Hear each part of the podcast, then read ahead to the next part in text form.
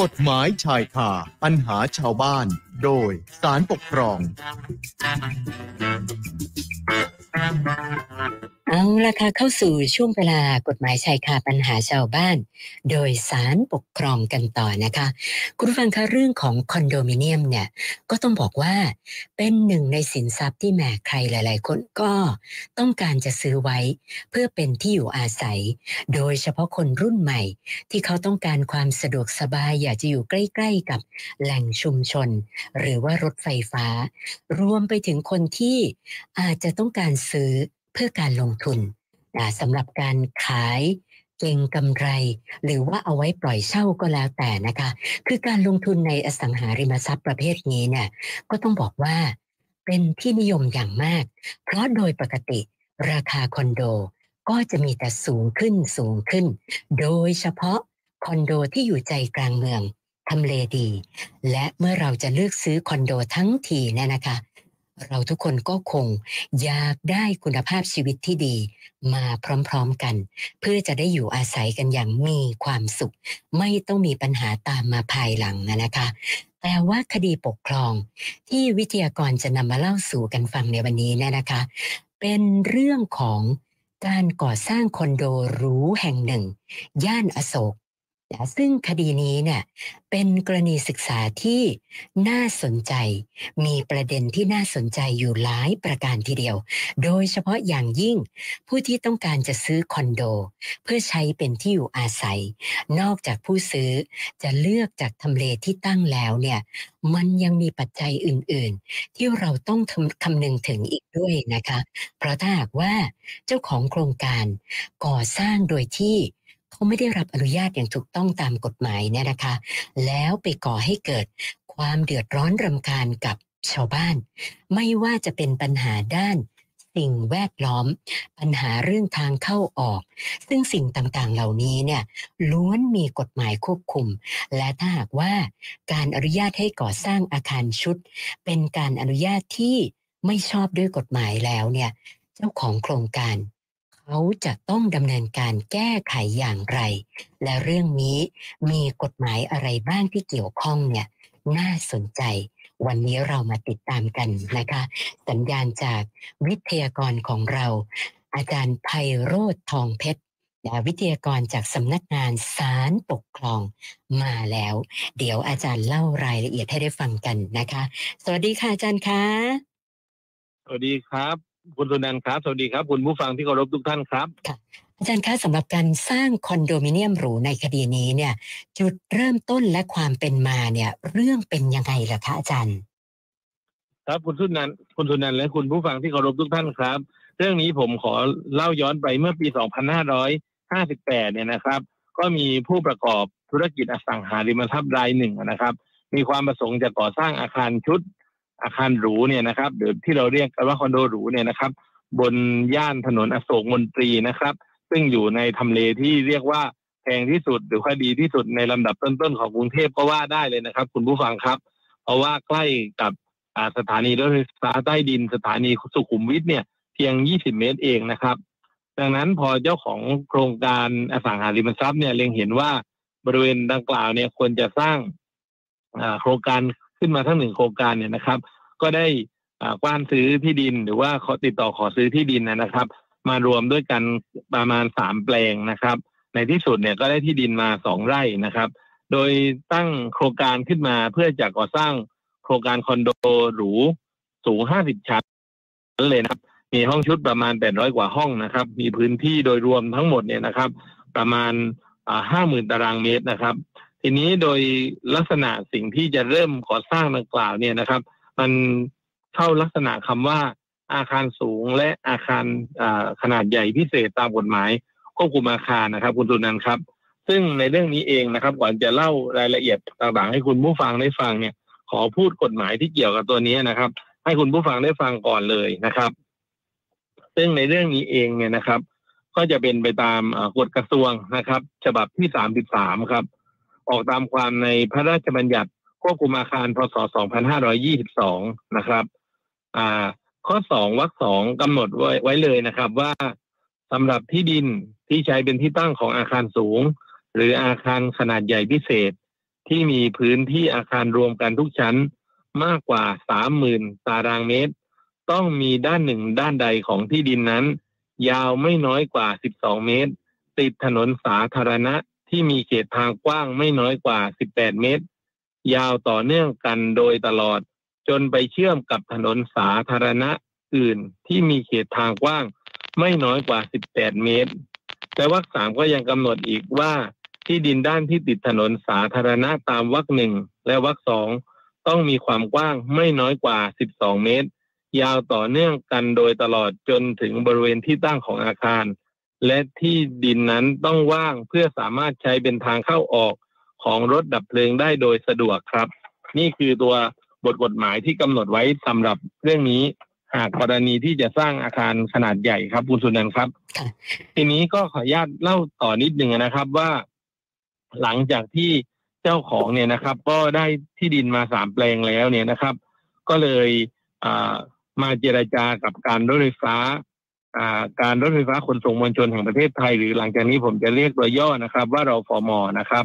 เพื่อที่จะขอใช้เป็นทางเข้าออกที่ดินแปลงนี้นะครับ เนื่องจากอะไรครับ เดิมนะครับที่ดินแปลงเนี่ยนะครับ เคยถูกเวนคืนนะครับ เพื่อ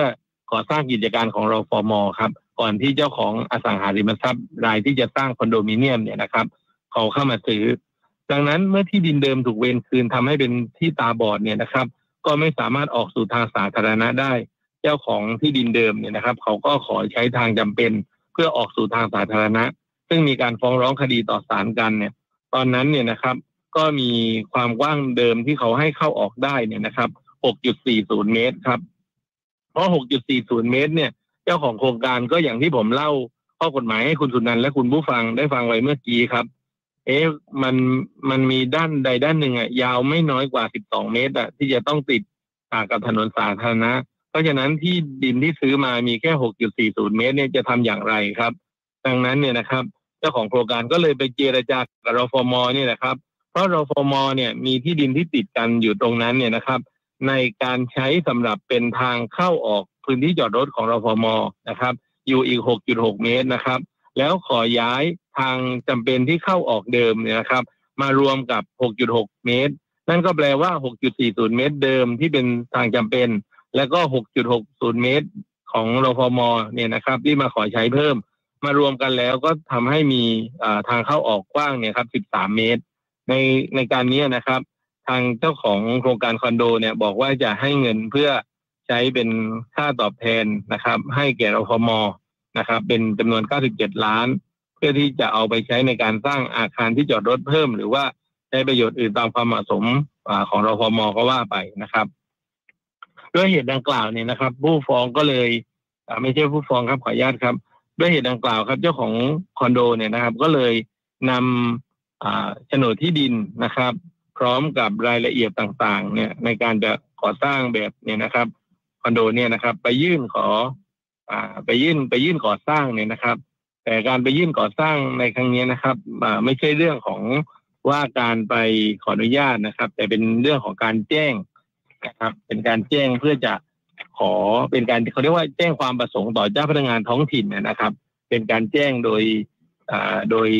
โดยไม่ได้ยื่นแบบขออนุญาตก่อสร้างนะครับ แต่ว่าผลของทางกฎหมายเนี่ยนะครับ ก็คือหากเจ้าหน้าที่ได้รับ ใบแจ้งอนุญาตเอ่อใบแจ้งขอก่อสร้างแล้ว แล้วก็ไม่ได้คัดค้านอะไรภายในเวลาที่กำหนดเนี่ยก็มีผลในการก่อสร้างได้เช่นเดียวกันครับคุณสุนันท์ครับค่ะจุดเริ่มต้นก็เลยเกิดมาอย่างนี้ครับ ค่ะ ฟังดูก็เหมือนกับว่าเอ่อเจ้าของโครงการเนี่ยคือ ได้รับอนุญาตให้ก่อสร้างคอนโดแล้ว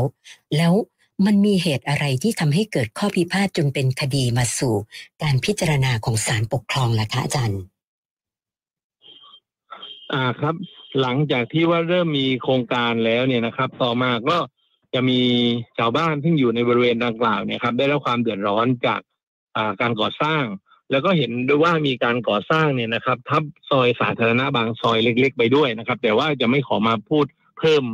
เพิ่มประเด็นนะครับ เพราะว่าเราจะพูดในเรื่องของประเด็นเรื่องของคอนโดอย่างเดียวนะครับ แล้วก็พอรวมๆกันหลายอย่างเนี่ยนะครับ ก็เลยนำมาสู่การนำคดีมาฟ้องต่อศาลปกครอง โดยประเด็นที่เกี่ยวกับคดีนี้เนี่ยนะครับ ก็ชาวบ้านเนี่ยนะครับ กับสมาคมภาวะโลกร้อนเนี่ยนะครับ เห็นว่าอาคารที่ก่อสร้างเนี่ยเป็นอาคารสูงมากนะครับ แล้วก็ตัวโฉนดของที่ดินโครงการเนี่ย ไม่มีส่วนหนึ่งส่วนใดเนี่ยที่ติดกับทางเข้าออกนะครับ และเมื่อไปใช้ที่ดินของรอฟอมในการขออนุญาตอ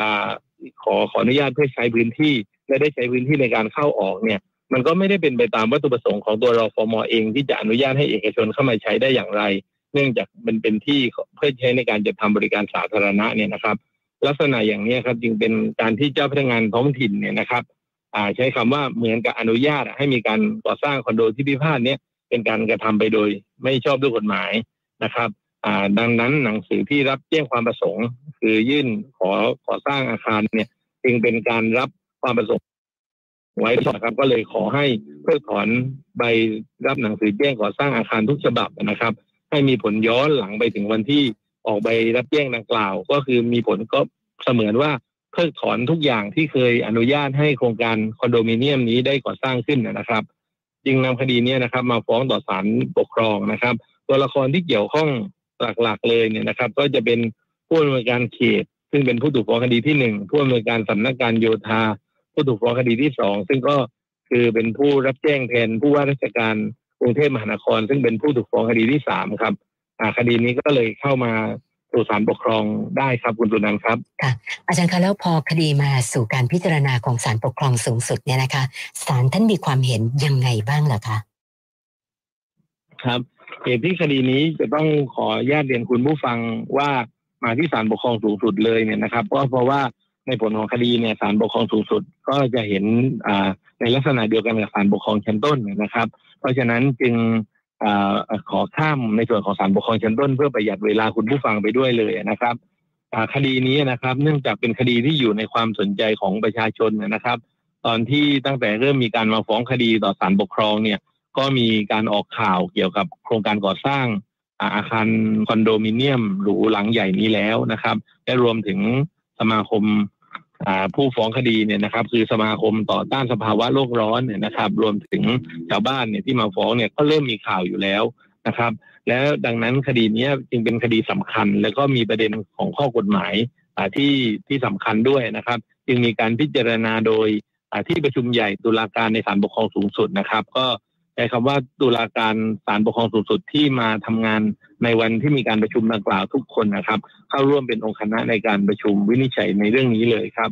ซึ่งผมก็พูดโดยสรุปนะครับว่า โดยหลักแล้วเนี่ยก็มาดู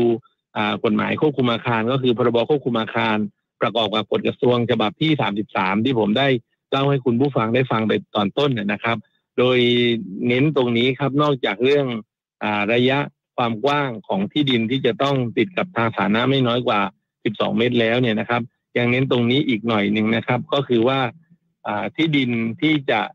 ใช้เป็นที่ตั้งของอาคารสูง หรือว่าอาคารคอนโดมิเนียมนั้นได้นั้นเนี่ยนะครับจะต้องมีทางเข้าออกสู่ถนนสาธารณะ และคำสำคัญที่ขอย้ำเนี่ยนะครับ ก็คือว่าต้องเป็นถนนสาต้องเป็นลักษณะของทางเข้าออกเนี่ยที่สามารถเข้าออกได้ ตลอดเลยนะครับตราบเท่าที่อาคารนั้นดำรงอยู่ครับ และรถดับเพลิงเนี่ยสามารถเข้าออกได้โดยสะดวกครับนี่คือคำสำคัญของข้อกฎหมายแล้วกันนะครับ ดังนั้นเมื่อมาฟังข้อเท็จจริงก็อย่างที่เกินไปนะครับว่า เมื่อที่ดินตามโฉนดที่ทั้งสามแปลงที่เจ้าของคอนโดบ้านซื้อมาเพื่อจะก่อสร้างเนี่ยนะครับ ก็ไม่มีเขตที่ดินของอตัวโฉนดเองด้านใดด้านหนึ่งนะครับที่ เป็นที่ตั้งอาคารเนี่ยที่มีความกว้างไม่น้อยกว่า 12 เมตร ติดกับถนนสาธารณะนะแล้วก็ที่มีเขตทางไม่ไม่น้อยกว่า 18 เมตร ยาวต่อเนื่องกันไปเนี่ยจนเชื่อมกับถนนสาธารณะอื่นที่มีเขตทางกว้างไม่น้อยกว่า 18 เมตรได้เนี่ยนะครับ จึงทำให้ก็ได้จริงในคดีก็คือเจ้าของโครงการเนี่ยก็เลยได้ไปเจรจาต่อรองกับรฟมอย่างที่ได้กล่าวมาแล้วข้างต้นนะครับ แล้วนำมาสู่ การพูดเป็นภาษาชาวบ้านก็เหมือนกับอนุญาตให้มีการก่อสร้างไปได้ หรือว่าให้มีการก่อสร้างโดยถูกกฎหมายไปได้ โดยใช้ข้อเท็จจริงดังกล่าวเนี่ยนะครับศาลปกครองสูงสุดเนี่ย ก็เลยเห็นว่านะครับเน้นตรงคำเมื่อกี้ที่ผมได้เล่าคุณสุนันและคุณผู้ฟังให้ฟังนะครับ ว่าทางเข้าออกเนี่ยนะครับ จะต้องเป็นทางเข้าออกที่สามารถใช้ได้เป็นทางเข้าออกสู่ทางสาธารณะ ได้ตลอดเวลานะครับ เพื่อการดับเพลิงด้วยนะครับ เพราะเหตุว่ากฎกระทรวงดังกล่าวฉบับที่ 33 เนี่ยนะครับ มีเจตนารมณ์เพื่อประโยชน์ในการคุ้มครองผู้ใช้อาคาร ให้ได้รับความปลอดภัยในชีวิตและทรัพย์สินหากเกิดเพลิงไหม้นะครับ ดังนั้นเนี่ยหากการที่ผู้ถูกฟ้องคดีที่สามเนี่ยคือผู้ว่ากทมนะครับ อ่า โดยผู้ถูกฟ้องคดีที่สองเนี่ย ได้ออกใบรับแจ้งความประสงค์ ก่อสร้าง ดัดแปลงหรือถอน หรือเคลื่อนย้ายอาคาร หรือเปลี่ยนแปลงการใช้อาคาร โดยไม่ยื่นคำขอรับใบอนุญาต ตามมาตรา39ทวิ หรือที่เรียกว่าแบบกทม6เนี่ยนะครับรวมรวมทั้งหมดเนี่ยนะครับสามใบเนี่ยให้แก่ผู้ร้องสอดก็คือเจ้าของอาคารเนี่ยได้สร้างทางทางที่ว่าส่วนพื้นที่ที่ไปขอใช้ของรอฟมเนี่ยนะครับ ไม่แน่ใจเลยนะครับ ว่าในอนาคตเนี่ยรฟมอาจจะยกเลิกการใช้ หรือว่ายกเลิกการอนุญาตให้ให้ให้ใช้นะครับ เพราะว่าเขาสงวนสิทธิ์ไว้แล้วเนี่ยนะครับ ดังนั้นเนี่ยการออกใบรับแจ้งการก่อสร้างให้เนี่ยครับคุณสุนันท์ครับจึงเป็นการกระทำที่ไม่ชอบด้วยกฎหมายครับ นี่ก็คือสิ่งที่ศาลปกครองสูงสุดเนี่ยได้ อธิบายไว้ในคำพิพากษาคดีนี้นะครับคุณจุนันครับ ค่ะค่ะ คือเท่ากับว่าตอนนั้นเนี่ยจริงๆ โครงการที่พิพาทเนี่ยเขาก็มีทางเข้าออกกว้างตามที่กฎหมายกำหนดแล้ว อย่างนั้นใช่ไหมคะ แล้วก็การที่รฟมได้มีการเวียนคืนที่ดินส่วนหนึ่ง เพื่อให้เอกชนใช้เป็นทางเข้าออกสาธารณะเนี่ย ตรงนี้เป็นประเด็นที่หลายท่านคงอยากจะฟังกันว่า เอ๊ะ แล้วศาลท่านมีความคิดเห็นยังไงบ้างคะอาจารย์ ครับ ก็ส่วนนี้เลยครับ เป็นส่วนที่ทั้งผู้ฟ้องคดีและชาวบ้านก็มาโต้แย้งด้วยใช่ไหมครับ ว่าเออเราจะเอาที่ดินส่วนเนี้ยไปให้เฉพาะโครงการคอนโดขนาดใหญ่ในใช้เนี่ย มันจะถูกต้องตามหลักการของรฟมหรือ ซึ่งในเรื่องนี้เองก็มีการถกเถียงของนักวิชาการ หรือว่าสังคมต่อมาหลังจากที่คดีนี้ตัดสินออกมาแล้วเนี่ยครับหลากหลากหลายนะครับ คุณดุนันบ้างก็บอกว่าเออที่ดินของการรถไฟเอ่ยที่ดินของมอเตอร์เวย์เอ่ยหรือที่ดินของอ่า รฟมเองเอ่ยเนี่ยก็น่าจะ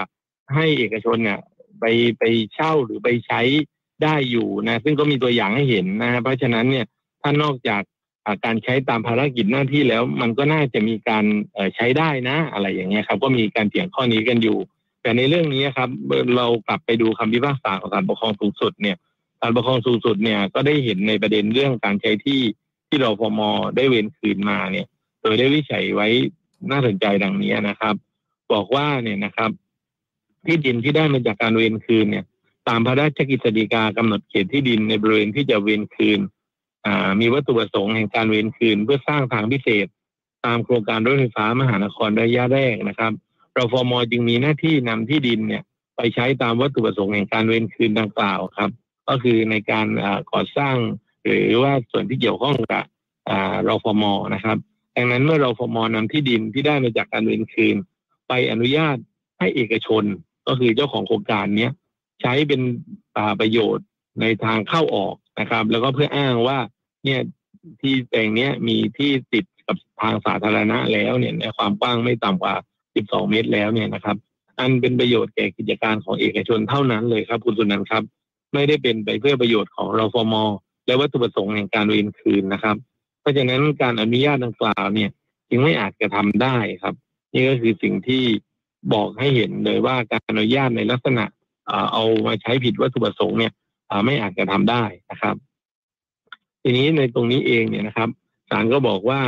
เมื่อ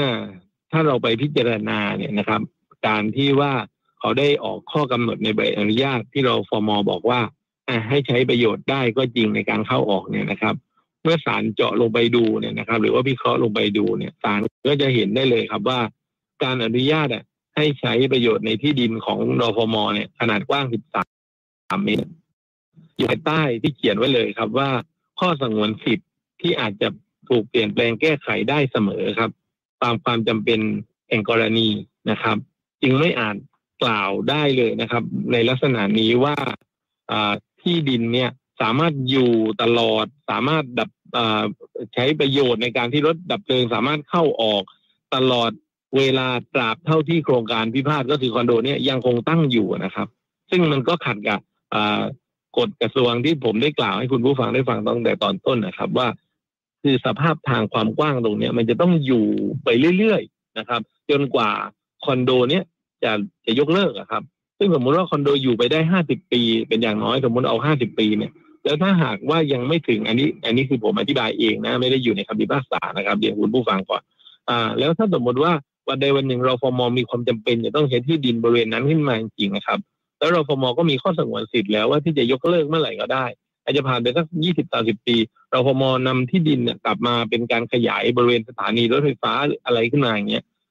แสดงว่าทางเข้าออกที่โครงการเนี้ยเคยได้รับใช้เคยอ่าทำหนังสือขอใช้ไว้เนี่ย ก็ไม่สามารถใช้ต่อไปได้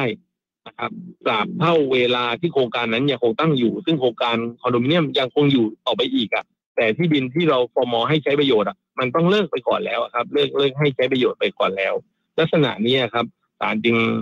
วินิจฉัยให้เห็นเลยว่า มันไม่สามารถที่จะอยู่ไปได้ตลอดตราบเท่าเวลาที่โครงการพิพาทยังคงดำรงอยู่ เพราะว่าเราฟอร์มก็เขียนข้อสงวนสิทธิ์ไปแล้วนะครับ เพราะฉะนั้นลักษณะนี้ก็ ถือว่าผู้ฟ้องเนี่ยนำที่ดินที่ไม่สะไม่ไม่ได้ติดกับเอ่อกับทางเข้าออกเนี่ยนะครับ มาขออนุญาตในการก่อสร้างนะครับ ซึ่งในประเด็นของคดีนะครับ ก็มีประเด็นย่อยเล็ก ๆ อยู่นิดนึงด้วยนะครับว่าอ่ามีการอ้างว่าประเด็นของการอขอใช้พื้นที่จากรฟมเนี่ยรฟมตัดสินใจไปเอง โดยไม่ได้รับความเห็นชอบจากคณะรัฐมนตรี เนื่องจากกรณีที่รฟมเนี่ยจะให้เช่า หรือให้สิทธิ์ใด ๆ ในอสังหาริมทรัพย์เนี่ยนะครับเกินสิบล้านบาทเป็นต้นไปเนี่ยต้องได้รับความเห็นชอบจากคณะรัฐมนตรีก่อน อย่างเงี้ยครับ ทีนี้ตรงนี้ก็ไม่ถูกต้องด้วย แต่ถามต่อไปว่าศาลก็มองต่อไปว่าแล้วถ้าให้คอรมอให้ความเห็นชอบแล้วในภายหลังเนี่ยว่าเออให้ทำได้เหมือนอย่างที่เราฟมอทำเนี่ย มันจะชอบด้วยกฎหมายขึ้นมาได้ไหมนะครับ ในเรื่องนี้ศาลก็ให้เหตุผลไว้ก่อนเลยครับว่า ก็ยังไม่อาจฟังได้ว่า ทางดังกล่าวเนี่ยก็สามารถจะใช้เป็นทางเข้าออกสู่ทางสาธารณะตราบเท่าที่โครงการยังคงดำรงอยู่เหมือนเดิมครับคำเดิมครับ ต่อให้คอรมอจะบอกว่าเออที่รอฟมให้สิทธิ์ในการให้โครงการคอนโดมิเนียมเช่าแล้วออใช้ได้แล้วอย่างเงี้นะครับ ก็ไม่ไม่ไม่สามารถที่จะเปลี่ยนแปลงข้อกฎหมายไปได้ครับ เพราะนั้นศาลปกครองสูงสุดเนี่ย ก็เลยอมองอเห็นไปตามที่ ศาลปกครองศาลชั้นต้นได้วินิจฉัยนะครับ ว่าการที่เจ้าพนักงานท้องถิ่นเนี่ยออกใบรับหนังสือแจ้งการก่อสร้างอาคารที่พิพาทถือว่าเป็นการทำโดยไม่ชอบด้วยกฎหมายเนี่ยศาลปกครองสูงสุดเนี่ยก็เลยต้องอาพิพากษาเนี่ยครับยืนตามคำพิพากษาของศาลปกครองชั้นต้นครับคุณสุนันท์ครับค่ะ คือเรียกว่าการตัดสินคดีของทั้งศาลชั้นต้น และศาลปกครองสูงสุดนี่คือเป็นไปในแนวทางเดียวกันอย่างนั้นเลยใช่ไหมคะอาจารย์ใช่ครับ อันนี้ เป็นไปในทางแนวทางเดียวกันเลยนะครับ แล้วก็อ่าตอนนี้นะครับ ความเดือดร้อนก็ตกไปอยู่กับผู้ที่ซื้อห้องชุดหรือว่าลูกบ้านคอนโดแล้วนะครับ คุณสุนันท์ครับครับซึ่งก็จะเป็นเรื่องที่ว่าอ่าเจ้าของโครงการนะครับ คราวนี้จะต้องหาทางออกในแง่มุมของการบริหารนะครับ ในเรื่องของการไปขอเช่าที่ด้านอื่น หรือซื้อที่ด้านอื่นที่ติดกับถนนที่มีความกว้างไม่น้อยกว่า 18 เมตรนะครับ เพื่อ เพื่อดำเนินการอย่างไรต่อไปนะครับ เพื่อแก้ปัญหาให้กับลูกบ้านนะครับ แต่ในแง่มุมของข้อกฎหมายเนี่ยได้มีการกำหนดแล้วก็เน้นย้ำนะครับ ไปถึงเรื่องอ่ารฟมเองนะครับ อันนี้สำคัญเลยครับว่าวัตถุประสงค์เนี่ยที่จะใช้ที่ดินเนี่ยนะครับ ต้องใช้เพื่อทำขนส่งมวลชนสาธารณะคือสร้างรถไฟฟ้านะครับ แล้วรัฐมนูนก็บอกแล้วว่าการเวรคืนอสังหาริมทรัพย์เนี่ยนะครับ มันจะต้องระบุวัตถุประสงค์แห่งการเวรคืนด้วย และกำหนดเวลาการเข้าใช้ที่ดินให้ชัดแจ้ง ถ้าไม่ได้ใช้ภายในเวลาที่กำหนดนะครับ อาจจะต้องคืนให้แก่เจ้าของด้วย ซึ่งอันนี้ก็ระบุไว้ในรัฐนูนเลยดังนั้นเราคิดกันแบบชาวบ้านเนี่ยนะครับ ชาวบ้านนะว่าถ้าเอาให้เอาที่ดินแปลงนั้นเวรคืนไป แล้วกลับไปใช้ไปอ่าไปมอบให้เอกชนมาเช่าเพื่อใช้ประโยชน์ แล้วผมเป็นลูกหลานของเจ้าของที่ดินเดิมที่ถูกเวรคืนอะ ผมก็บอกบ้างว่า งั้นก็อ่าคืนที่ดินส่วนนั้นมาสิถ้าคุณไม่ได้ใช้วัตถุประสงค์เนี่ยในการอ่าขนส่งมวลชนของรฟมนะครับเพราะฉะนั้นคืนให้ผมในฐานะลูกหลานมาสิอย่างเงี้ยครับอ่าถ้าคุณไม่ได้ใช้อย่างเงี้ย มันก็อาจจะเกิดข้อโต้แย้งนะครับ อันนี้อันนี้เป็นอ่ามุมมองเล่นๆเฉยๆนะครับ คุณจุนันท์ครับค่ะว่าข้อกฎหมายเนี่ยมันมันมันมันปิดตากไปแล้วนะครับ ว่าเออมันไม่ถูกต้องตามกฎกระทรวงนะครับ คุณสุนันท์ครับค่ะนี่ก็คือ คำพิพากษาคดีศาลปกครองสูงสุดนะครับ ที่ออ่างสอเสือนะครับ188ทับ2566ครับที่นำมาเล่าสู่กันฟังในวันนี้ครับคุณจุนันท์ครับค่ะอาจารย์คะแล้วอาจารย์อยากจะฝากอะไรเพิ่มเติมเป็นอุทาหรณ์สำหรับคดีที่นำมาเล่าให้ฟังในวันนี้บ้างคะครับเอ่อฝากเพิ่มเติมในเรื่องนี้ก็คือว่าเอ่อคำพิพากษาในคดีนี้ ครับมีเอ่อเยอะมากจริงๆครับคุณจุนันท์ครับ รู้สึกว่า175หน้าเนี่ยโอ้นะครับค่ะแล้วก็มีการให้ความเห็นหรือว่าให้แง่มุมในในกฎหมายที่มีความน่าสนใจอยู่ไม่น้อยนะครับเอ่อและเอ่อในที่ประชุมใหญ่เนี่ยนะครับ ก็มีมติเสียงข้างมากก็คือคำพิพากษาในคดีนี้นะครับ แต่มีเขาเรียกว่าเสียงข้างน้อย หรือว่าทำความเห็นแย้งไว้อะไรอย่างเนี้ยนะครับ ก็อยู่ในคดีนี้ก็ฝากลองไปอ่านักกฎหมายหรือว่าท่านอ่าประชาชนที่สนใจจริงๆอะก็ลอง ศึกษาในคดีนี้ตัวเต็มดูครับคุณทุนันท์ครับ เพราะว่ามันมีรายละเอียดต่างๆในมุมต่างๆ ที่น่าจะศึกษาไว้เพื่อเป็นประโยชน์กับตัวเราได้ครับผม วันนี้ต้องขอบพระคุณวิทยากรจากสำนักงานศาลปกครอง อาจารย์ไพโรธทองเพชรนะคะ สละเวลามาพูดคุยให้ความรู้กับพวกเรา ขอบพระคุณมากค่ะอาจารย์ขาขอบพระคุณครับ คุณสุนันท์ครับ สวัสดีครับ คุณผู้ฟังที่เคารพทุกท่านครับ สวัสดีค่ะ กฎหมายชายคาปัญหาชาวบ้าน โดยสารปกครอง